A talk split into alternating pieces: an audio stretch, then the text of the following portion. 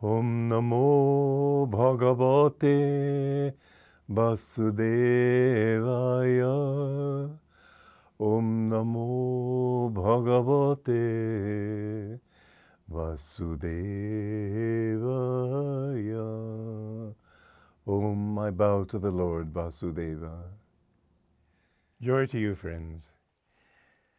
We're discussing this part in the um, second chapter of the Bhagavad Gita, where Krishna is urging Arjuna, according to the Sankhya philosophy, to be even minded, to be cheerful, not to be upset by, by anything.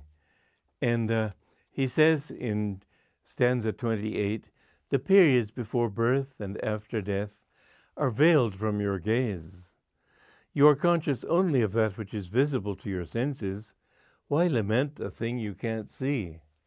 Well, it's so interesting that the same arguments can be used in opposite ways.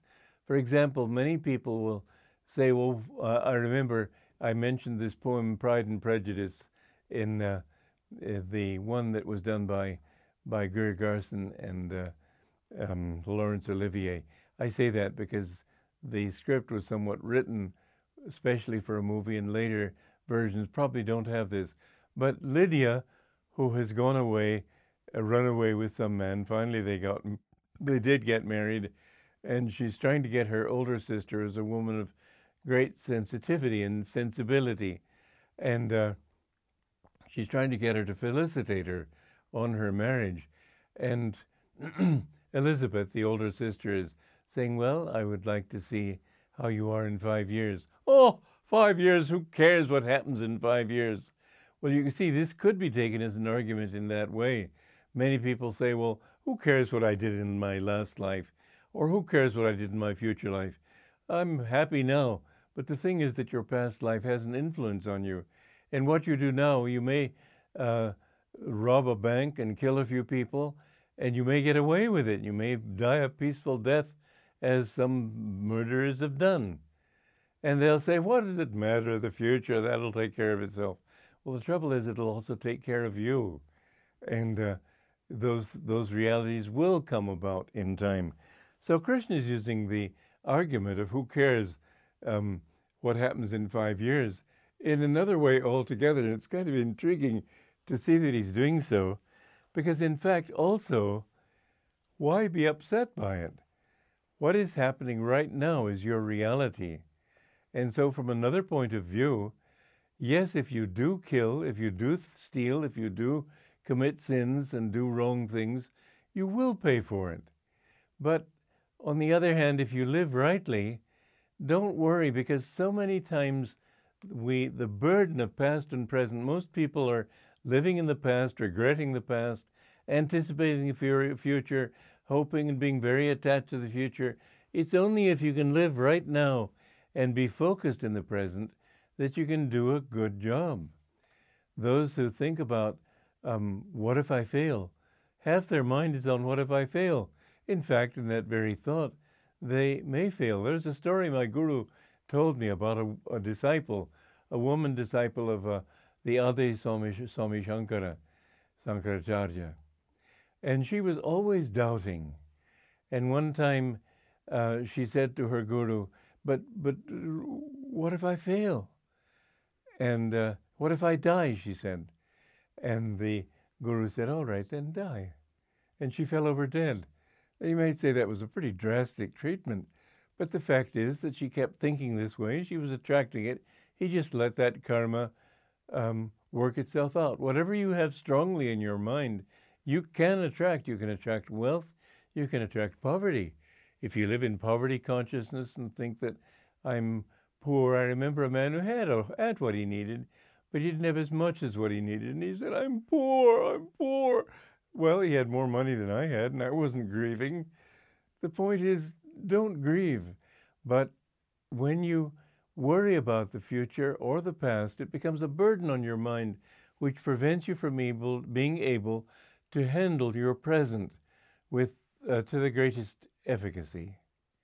Now, yes, what you are doing will influence the future, but it will only be really successful if you're doing it the best you can right now. And so basically, he's just giving us a piece of perfectly good worldly advice here that do the best you can and let the future take care of itself. This can be, this advice can be good for any businessman, for everyone. But always try to do the best, and this is the issue. It isn't that whatever you do now doesn't matter because the future doesn't exist. It will exist. So whether you're th- thinking of getting married or taking a job or starting a business or uh, going to some new place in the world or whatever it might be, think first in terms of is it right? Let the future take care of itself. Will it work? Doesn't don't enter the picture. If it fails, well, it will fail because of past karma. But it will be the most certain to succeed if you put your entire energy into it right now. Therefore, live in the present and be concentrated. In fact, concentration is the key to success. And what we're giving basically is a key to concentration. Because when you, you can stop grieving and live completely in the present, Master said if you can be happy in the present, you have God. Well, that was perhaps a little bit of an exaggeration, but the more you can be happy, the more you have of God. And remember, everything is relative. So think in terms of here and now. And when you are with friends, don't be thinking, oh, these other friends. I remember when I went to see my grandparents for Christmas many years ago, I was in college, and my brother also came. And my grandparents were good, but very simple people. My f- grandfather was an optometrist in Tulsa, and his tastes were simple, and he was a very fine man, but not a highly cultured man. And my brother was lamenting the whole time that he had had to leave his cousins and uncle in Ohio who were very much more sophisticated and so on. Well, he couldn't enjoy the Ohio scene because he wasn't there. He couldn't enjoy this scene either in Tulsa. Why not enjoy where you are and uh, make the best of it? The important thing is always to understand that you have before you these two choices a wrong choice and a right choice. And what can be your criterion of a right choice? Success? No, not necessarily, because we define success in different ways. A mafioso may think that if I kill that man, I'll succeed, I'll get his money.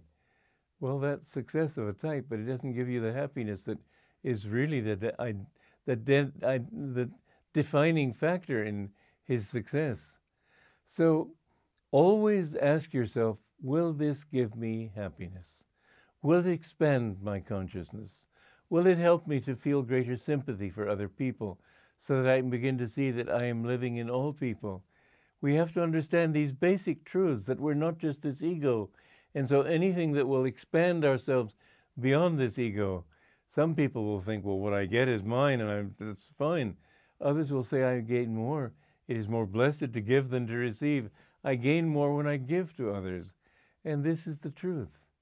So the more you can follow that guideline within yourself that says, this takes me toward happiness, toward a greater expansion of consciousness, toward greater clarity of mind, define your happiness in those ways, and you will know in your heart what is the right decision to make. But you must be here and now. You can't be living past and future and getting all confused about uh, what somebody's doing over in Russia. You have to be right here today, in this moment, and with that clarity and calmness of mind, no grieving, no false rejoicing, just being centered, then you can proceed to this battle of Kurukshetra and see that I need to get rid of those qualities because they're keeping me from that peace that I want and I need to develop these other qualities because in them I will find all the fulfillment I'm seeking. Joy to you.